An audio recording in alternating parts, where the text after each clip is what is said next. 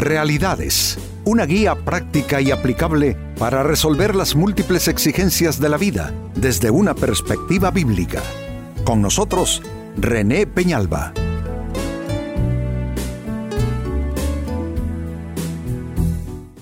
Amigos de Realidades, eh, sean todos bienvenidos. Para esta ocasión nuestro tema, los que se olvidan de Dios.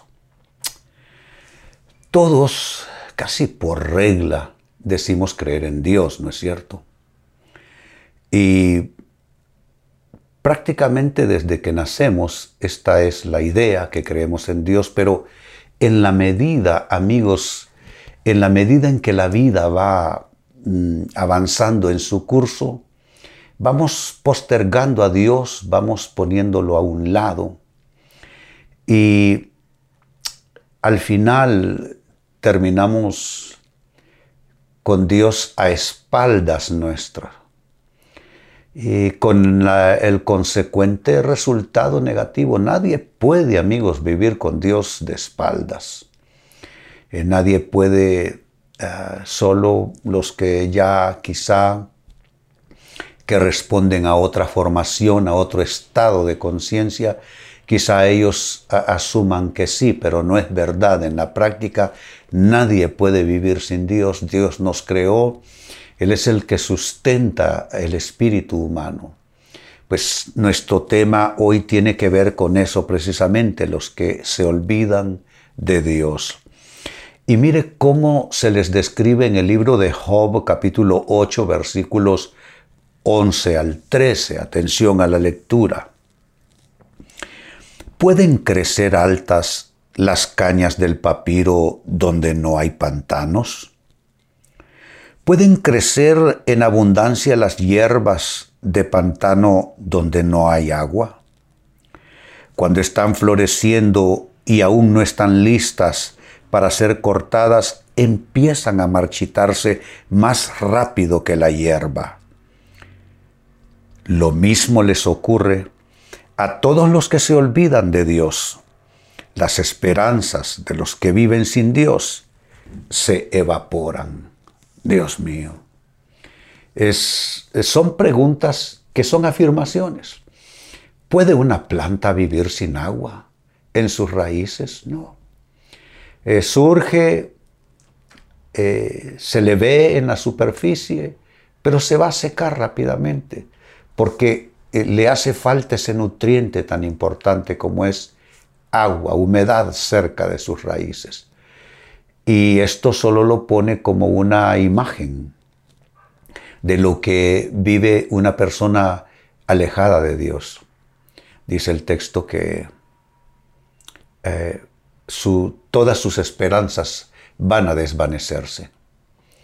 Amigo, amiga, no sé cómo tú calificas tu vida no sé cómo tú te encuentras hoy, pero yo creo que siempre hay la oportunidad como para reflexionar y volver a pensar cuán cerca estamos de Dios, cuán cerca caminamos de Él. Y yo que, vamos, he vivido una vida eh, eh, en los caminos de Dios, de hecho mi, mi vocación tiene que ver con el servicio a Dios en el contexto eclesiástico, aún personas así. Yo puedo observar mi vida y pensar que siempre hay áreas de la vida de uno eh, en las cuales uno necesita acercarse aún más a Dios, porque es que no hay ni una sola persona, escúchenlo bien amigos, no hay ni una sola persona que esté tan cerca de Dios, tanto así, que no necesite mayor consagración que no necesite mayor cercanía de Dios. Al contrario, siempre hay aspectos de nuestras vidas, en nuestras personas, en los cuales necesitamos acercarnos más a Dios.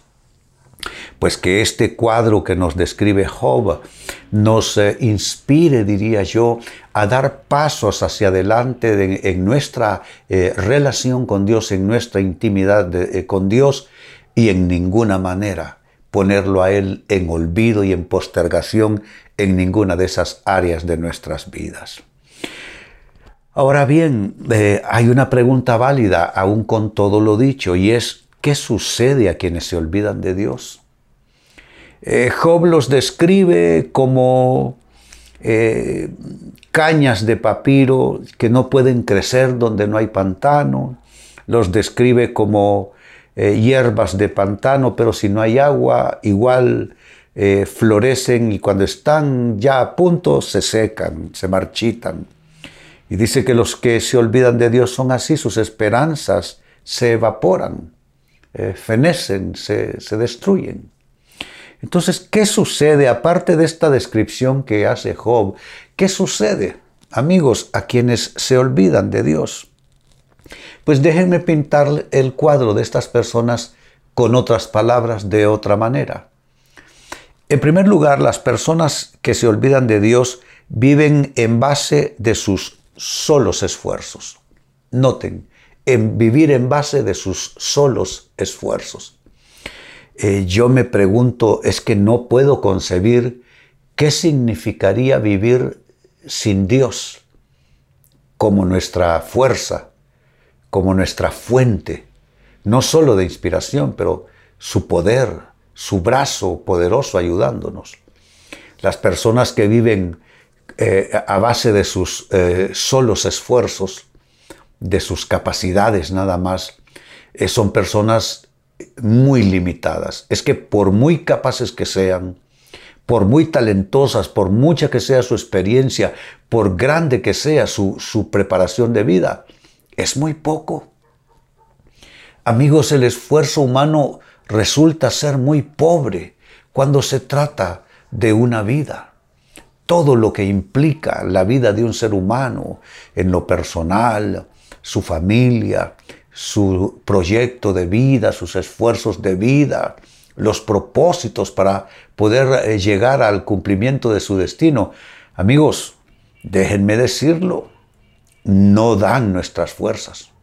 No son suficientes las capacidades humanas, necesitamos de Dios. Y es que, amigos, Dios nos creó para que podamos funcionar solamente en dependencia con Él. Lo reitero, Dios nos creó para que podamos funcionar solamente en dependencia con Él. Entonces estoy diciendo en primer término que quienes viven eh, alejados de Dios, quienes se olvidan de Dios, viven a base de sus solos, únicos y limitados esfuerzos nada más. En segundo término, ¿qué más sucede a quienes se olvidan de Dios? su espíritu carece de capacidad de tener esperanza. Un espíritu que no tiene la capacidad, la facultad, la habilidad, el don de conectarse con la esperanza es un espíritu que está muerto. Mire, la Biblia dice que sin fe eh, todo está muerto.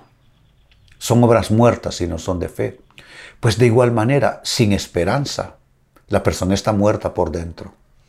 ¿Cuáles son las tres virtudes teologales que son necesarias en la vida de un ser humano hasta que pasemos a la eternidad?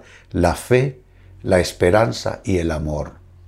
Ni un solo ser humano puede vivir sin estas tres virtudes teologales, la fe, la esperanza y el amor. La persona sin fe está muerta, sus obras están muertas, la persona sin esperanza, su espíritu está muerto también. Y una persona que no tiene a quién o a qué amar, también está muerta por dentro. Entonces es, es, es así la situación triste, calamitosa, ah, patética de la persona que se olvida de Dios. Su espíritu carece de esa capacidad de conectarse con la esperanza, lo cual deja a esta, persona con la luz apagada. Eh, sin ese aliciente que tiene el que lleva esperanza por dentro, que se levanta y no importa qué difícil está la vida, cuán dura está la situación, la esperanza hace a esta persona levantarse, pero como alguien sin esperanza puede ponerse en pie, eso se ve sumamente difícil. Eso en segundo lugar. En tercer lugar, sigo sumando qué sucede a quienes se olvidan de Dios pues estas personas viven solo de lo que se toca y se ve, de lo que se compra y se vende en las tiendas. Eso es su vida. Vivir de lo que se ve, vivir de lo que se toca. Mire usted qué cuadro el que estamos describiendo aquí. Una persona que vive solo a base de sus propios y únicos esfuerzos. Una persona que carece en su espíritu de la eh, facultad de conectarse con la esperanza. Y tres, ahora se le suma lo anterior una persona que vive solo de lo que se toca y se ve.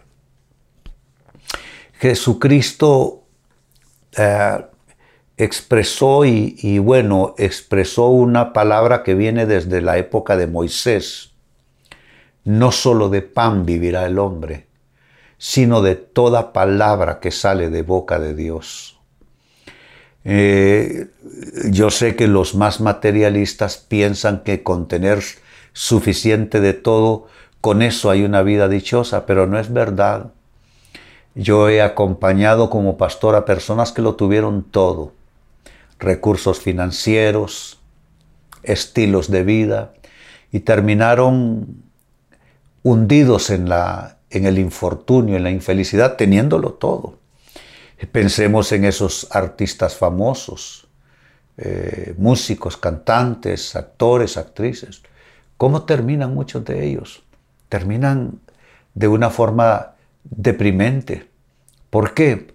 Porque lo que se ve y lo que se toca no compra dicha, claro que no. La dicha eh, es, es, una clase de riqueza, amigos, que va más allá de lo material. Yo entiendo, somos seres materiales y necesitamos cosas materiales, pero vivir, a eso me refiero, vivir en exclusiva, solamente dependiendo de lo material es desconocer lo que es la vida, es desconocer lo que es la verdadera dicha. Y todos aquellos que se olvidan de Dios viven así, solo de lo que se toca, de lo que se ve, de lo que se compra y lo que se vende. Qué triste. Y número cuatro, con lo que termino de pintar este cuadro triste de quienes se olvidan de Dios, también he de decir que estas personas eh, nunca hayan explicación por lo que les acontece, nunca. Eh, viven a expensas de eh, respuestas que no sustentan, que no sostienen. Viven de teorías, nunca hayan una verdadera respuesta a lo que les acontece, a diferencia de los que viven a expensas de la palabra de Dios. Estos tienen respuesta por todo. Porque amigos, la Biblia nos da respuesta por todo lo que vivimos, por todo lo que pasamos los humanos. Respuestas para las pérdidas, respuestas para los fracasos, respuestas para todo lo que concierne a la vida personal, a la vida familiar, la vida en sociedad, para los proyectos de vida. Es que la palabra de Dios, amigos, nos conecta con los propósitos de Dios para nuestras vidas. Y cuando estamos conectados con los propósitos de Dios para nuestras vidas, entonces hay todo entendimiento acerca de la vida. Mire lo que dice Romanos 8:28. Y sabemos, dice Pablo, que a los que aman a Dios todas las cosas les ayudan a bien, pero añade, esto es a los que son llamados conforme a su propósito. Es que no es solo que todo ayude a bien, porque esto no es una frase para atraer la buena suerte, no, no, no, no. Eh, lo que queda al final en la expresión de Pablo es lo que va adelante más bien. Amigo, amiga, para que todas las cosas te ayuden a bien, tú necesitas conectarte eh, con los propósitos de Dios, sintonizarte con los propósitos de Dios. Cuando tú logras esa sintonía, con los propósitos divinos en todas las áreas de tu vida, entonces Romanos 8:28 se cumple y todo te ayuda a bien. Entonces, ¿y ¿cómo logras esa sintonía con los propósitos de Dios? La Biblia. Lo que la Biblia te enseña, te informa y te revela acerca del porqué de la vida humana y del para qué en los propósitos de Dios. Entonces, eh, quisiera volver al texto de inicio, Job capítulo 8, versos 11 al 13, dice él, ¿pueden crecer las altas cañas del papiro donde no hay pantanos? La respuesta es no. ¿Pueden crecer en abundancia las hierbas de pantano donde no hay agua? La respuesta es no. Cuando están floreciendo y aún no están listas para ser cortadas, empiezan a marchitarse más rápido que la hierba.